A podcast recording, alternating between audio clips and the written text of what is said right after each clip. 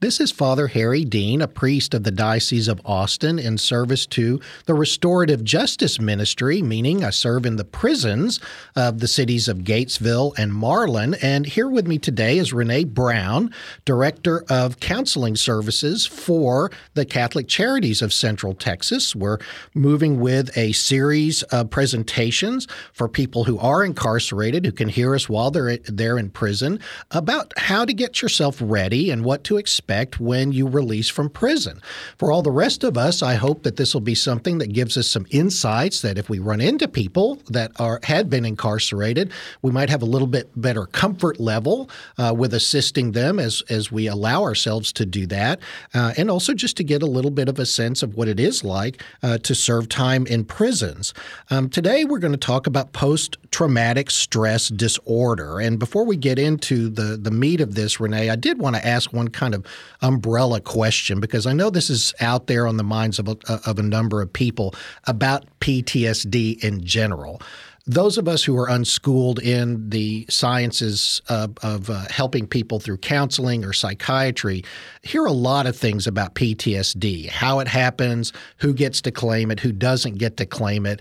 Um, can you give me a little idea of, of how it's seen in your field uh, about um, what is legitimate PTSD? You know, it's really challenging to kind of define a legitimate PTSD. Um, we have our DSM 5, so that's the diagnostic manual for um, different mental health pieces. And it's interesting because the, the book will outline what the criteria is for a for a mental um, illness. It could be depression, PTSD, etc. And what happens is clinicians, often due to their own studies or their own backgrounds, will kind of um, maybe put certain things in a box, so to speak. So there are clinicians who believe that PTSD um, is strictly for persons who have been in the military. Um, while for me personally, I usually attach PTSD to people who have not not only been in combat, but also people who, uh, like a woman who's been raped, she may experience PTSD symptoms after that, um, or perhaps a person who you know experienced a very traumatizing um, uh, world, uh, like like 9-11, you know something like that. Um, so it just kind of differs from person to from clinician to clinician. So there are some counselors, there are some uh, psychologists or psychiatrists who may identify PTSD just a little bit differently than others. Um, so we've had people come in before into our offices who've been identified as PTSD, but maybe we don't see it.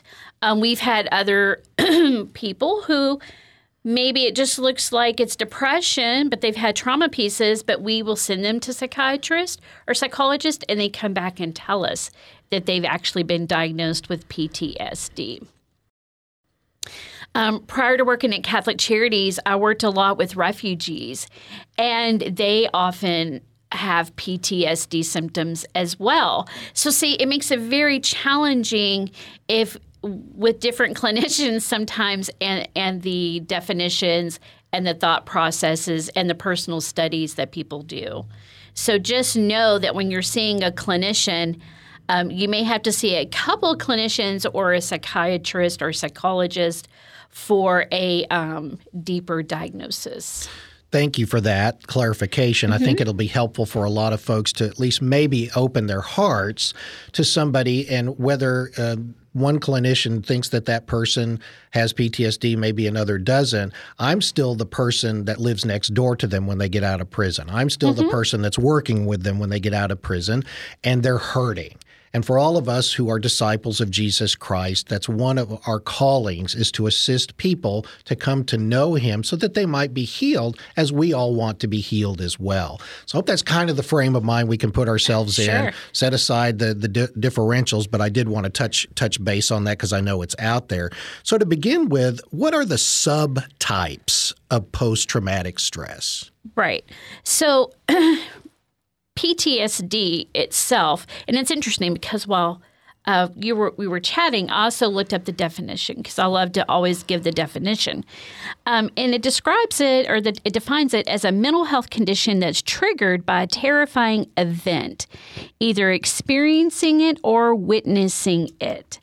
And there's a variety of symptoms that can be, you know, um, experienced.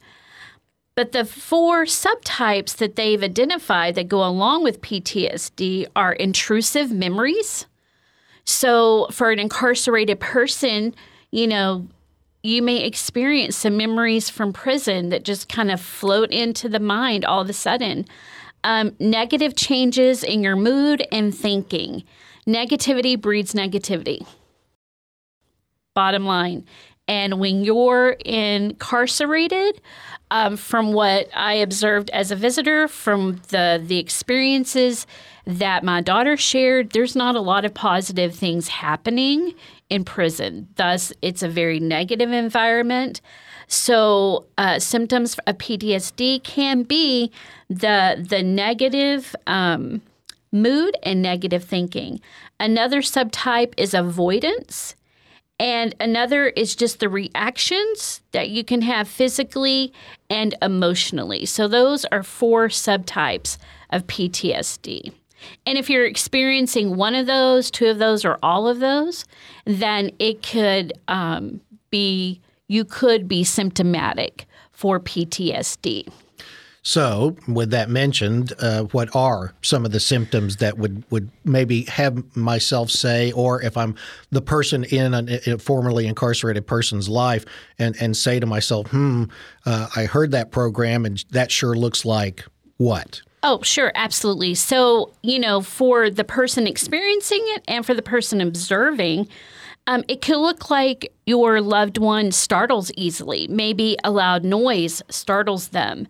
Um, I know just from um, talk when I would talk to my daughter on the phone, it's so loud uh, in prison, and so sometimes just loud noises. And this, these are she experienced some of these symptoms as well. Um, so that startle easily.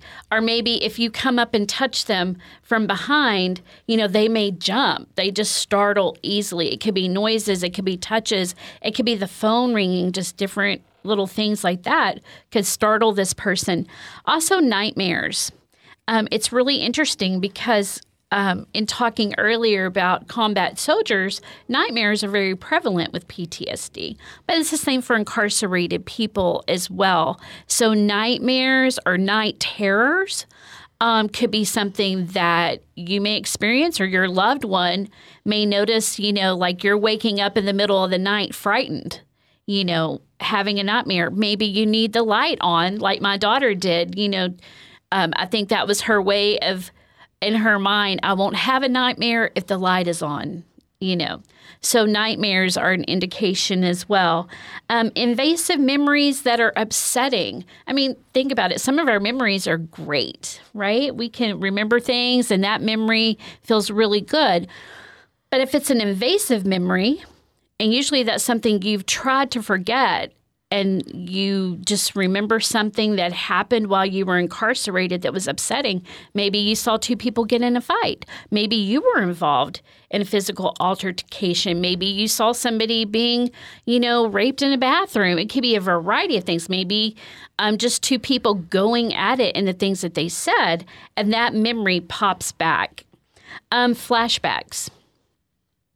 Um, flashbacks can actually bring about intense feelings of distress. Um, I can remember Tierney sharing with me um, several times she would have a flashback of one of the people that she was incarcerated with was a lady that was struggling with schizophrenia. And the lady had an episode one day and went off on one of the guards. And it was very frightening to her to see this. And she had compassion for this person with schizophrenia. Um, she under Tierney understood a little bit about you know mental health and mental illness, and so um, to see this person who had been in the bunk next to her losing it mentally and emotionally did her schizophrenia, and then watching the guards try to you know. Uh, there's there's a word for it and I'm losing it, but not so much take her down, but help, you know, get her under control mm-hmm. and those kind of things. Tierney would have flashbacks about that, and it would really bother her, and she would still worry about this person, this lady, and it would cause her like distress sometimes to the point where she was shaking. So you may notice your loved one, you know, and it almost looked like they're kind of zoned out a little bit. They if they're shaking or they're sweating or they tell you they're in distress in some way, they may be experiencing a flashback. Um, and and then again, um, it could be those extreme feelings of distress. You know, Tierney was sharing with me in that moment. She could not help that person, and that was distressing for her. She had had so many conversations with this this other cellmate who was schizophrenic, and in that moment, Tierney felt so helpless that she didn't know how to help her. And of course, she can't get involved, you know, because that's the guard's job. And um, but it was so distressing for her that she couldn't help and reach out to this person. And so just some of those pieces can happen as well. And loss of interest in life. That's that's a common side effect too. One of the symptoms that people often experience is they've kind of lost that interest in life. Um, you get out of prison and you think, oh, everything's going to be back the way it was, but you know, maybe you don't want to go to church. Maybe you don't feel like going to the movies. Maybe you don't want to go play basketball, you know, or football with your children or whatever. You've kind of lost that interest in life. Um, also, being detached from others uh, or feeling like you're emotionally numb. You know, um, we talked in our session before about that reconnection and relationship, but often with PTSD, people detach from others. They're afraid to get emotionally connected again. I don't want to be hurt. What what if I go back to prison and, and then I'm lost again? I don't have this relationship. So if they seem somewhat detached, if you don't feel like they're connecting with you emotionally, um, that could be a symptom as well. Um, or if they're emotionally numb, let's say their child is crying on the floor, but it's not it's not moving them in any way. Maybe they're not moved to help. Maybe they're not moved to feel anything about it because they've numbed themselves emotionally. They don't want to feel. It hurts to feel. Um, also, um, they may avoid feelings. Um, they may avoid things that remind them of prison. Um, Tierney doesn't watch anything that has to do with prison. She doesn't want to watch any movie about prison. She doesn't want to hear like a country song about prison. I mean, you know, I mean, no, she avoids those kind of things. And so, avoidance of the things that would remind you of prison. Um, it's really interesting because, like, there's certain clothes that she will not wear. Um, she has a job now where she has to wear like work boots. She doesn't like doing that. Um, there's little certain foods that she won't eat because she had to eat them over and over. She doesn't do that. Um, so there, there's all these different things that you may find that your loved one is avoiding because they don't want to have those feelings again that they experienced in prison.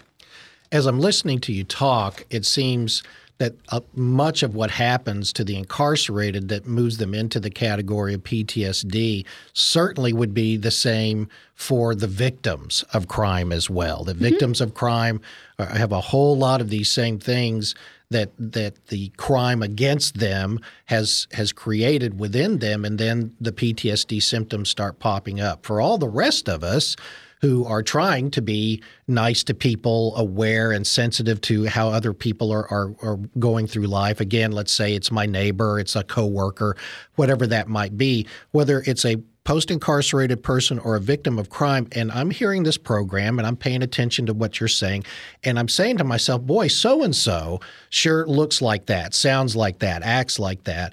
Um, I think it can feel awkward. Um, you know, the there the stigma of being diagnosed mm-hmm, with PTSD. Mm-hmm. Now you're a deranged, you know, person that's that's a threat to everybody. But that's that's not always going to be the case. Certainly, by and large, it's not the case. So uh, I guess uh, what I'm getting to is, what do I, as a person of goodwill, how do I put myself in a position to to reach out and say, I'm here to help you because I've mm-hmm. noticed whatever it is the symptoms are that they've noticed. Sure, I, th- I think it's about you know validating feeling always, you know, expressing care and concern. You know, I care about you, I love you, but these are some things I'm noticing. You know, and and really be able to give examples. Don't I mean, we never want to tell people, well, this is what you need to do, or making it making this person feel like um, they're being bad, they're a bad person it needs to be a very loving, caring conversation in which you say, "Hey, I've noticed that you know when when our son was crying, you there was no affect. I didn't see anything on your face like concern or love. I didn't see it there and you didn't reach out to him." You know, and I've also noticed that sometimes you see dis- seem distance distant um, or maybe you've noticed that that they startle easy, you know, pointing them uh, those things out to them and and giving them actual examples of the behavior, right? Not just you did this, you did this, you did this, but just pointing out some of these things and like, you know, what do you think about that? Asking them like, "Well, what do you think about that? Do, are you noticing that you're doing these things?" And if they say, "Yeah, I really am. I, I do feel frightened sometimes," or "Yeah, I do feel like I'm detached from the kids." then then you as their loved one or friend, whatever, you know, you can be like, you know, maybe you ought to consider, you know, seeing a counselor or a therapist so you can work through some of these things.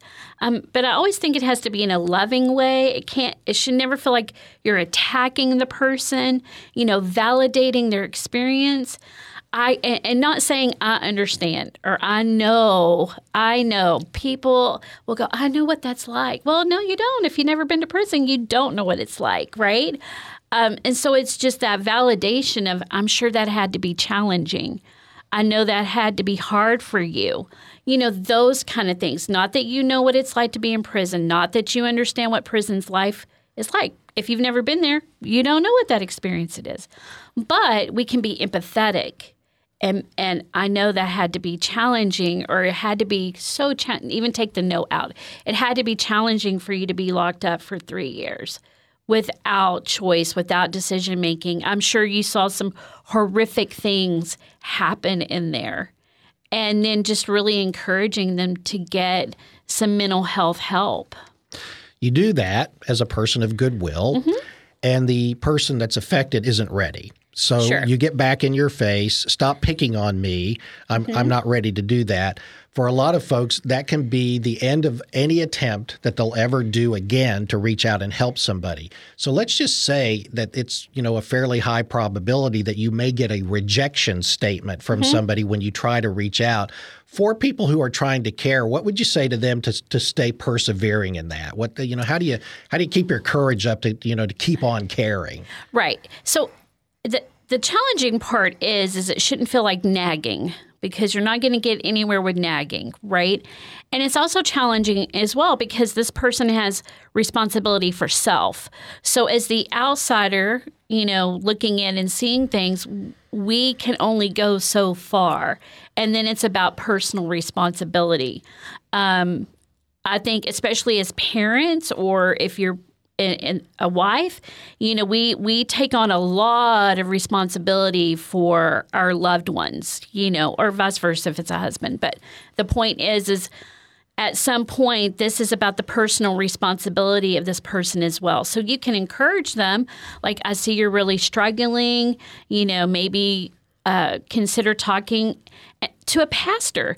Sometimes that's an easier thing for people to do as well before they move on to therapy there is a trust often with people that they'll talk to their priest or a pastor And then from there, that pastor or priest may encourage them to get mental health counseling. So that can be a great avenue for people to try as well with their loved one. And then just remembering from your side, you know, this person has a responsibility for mental health, they have a responsibility to get better, and then I may just have to use boundaries for myself. Um, and and put some boundaries in place. Like, well, if you're not going to get you know, if you're not going to work on this, that's fine. But these are some boundaries that I'm putting into place. So so I've received my loved one back from from prison, or it's my neighbor or my coworker again, as I keep saying, because I you know these are the different ways that we're likely to actually run into folks after they've been incarcerated. And I'm used to daily life, and the things of daily life are there for me, and they're not a big deal. Or the ones that are, I'm already working on them. What are some of the everyday occurrences that people who have PTSD that that might affect them that the rest of us might say, well, what's the big deal, or, or why is that affecting you? Sure. It, and it's interesting because it can be very va- uh, varied from person to person. But, you know, when we were talking in our other session, something as simple to us as going to Walmart. You know, I'm going to Walmart to pick up some groceries and other stuff I need. You know, for the person with PTSD, all the noises, all the people, uh, children yelling, you know, um, all of that can set off anxiety for people. Um, for a person, it could be um, being in traffic and that feeling of being trapped. You know, I can't escape this. I'm stuck on this highway. You know, what do I do? Um, riding buses. You wouldn't think that that, but I've had uh, clients before, like getting on the bus seemed traumatic with all those people, and it stops and it goes, and people are getting on and people are getting off, and you don't really know who that person is. You know, is this person getting on somebody that's going to hurt me or not hurt? So it's a safety thing. So it's so interesting that there's a variety of things that can actually trigger people who have um, experienced trauma or PTSD. It could even be a person. You know, if if you were in prison and you saw two people fighting, a person that even resembles either one of them could trigger, you know, that for you. So triggers can be so many different things. Music is sometimes a trigger. Um, seeing things in TV shows, um, for example, my daughter doesn't she doesn't watch prison shows because there's so many pieces in there that remind her of events that she experienced so she refuses to watch them. So just some things like that. Even foods could be a trigger. Now, let's say I identify that with the person with whom I'm involved, and this is this is for uh, victims of crime as well who are suffering sure. from PTSD too. Um, what's a kind of I have this in my toolkit of things to say when I notice that the person that I'm trying to reach out to, whether it's family or friends or, or acquaintances, whatever it might be in relationship terms, you know what what do you have ready to say? I mean is it literally something like well gee renee i, I see this um, i think we've talked about that's one of your triggers. Um, maybe it's time for us to do this. Right. So having some coping skills in your arsenal can be helpful. And this is why going to therapy can be so beneficial because a therapist can actually help you put together a variety of coping skills that can help you um, I'm a fan of deep breathing. I think we did that before. Um, we talked about that in one of our earlier sessions with kiddos. Uh, people don't think that deep breathing works, but it does, and it has to do with the science of, around the brain. Our brains are f- constantly going. We don't take in enough oxygen, right? And when you're scared or you're anxious, you're taking in less oxygen. So being able to stop and count to 10, you know, deep breathe uh, in through your nose for like a count of 10 and out your mouth for a count of eight to 10 can be helpful. Do that several times. Um, if you can get in front of cool air, like uh, for my daughter, she will literally, she had an anxiety attack at work the other night and she got in her car and turned the air conditioner on and was sipping water. So, sips of water can kind of help because it's the movement, it's the rhythm. You're just kind of sipping and sipping. It's almost like we're rocking. If you could see Father Harry and I, we're rocking our heads right now as I'm saying that, you know, and getting kind of that air blowing on her face. Those are some things. There's also um, a coping skill that we do with people. and it involves like your senses. And so you literally are like five things I can see. So, like if I were doing this right now with Father, I can see Father Harry. I can see the mic in front of me. I can see my computer in front of me. I see the door. And then it's like four things that I can hear. Well, I can hear my voice coming back at me. Um, earlier, I could hear music. I could hear the crunching of my water bottle. So, we've done five things we can see, four things we can hear three things that I can smell. Well, I can smell my shampoo, I can smell my perfume, and right now that's all. But you see what I mean? So you're going, you're using your senses, and you're going to identify five, four, three, and then two. Um, after smell, it's usually two things that I can touch. So right now, I feel my bottom in my chair, I feel my feet on the floor, and then one thing that I like about me, and that's that I'm friendly.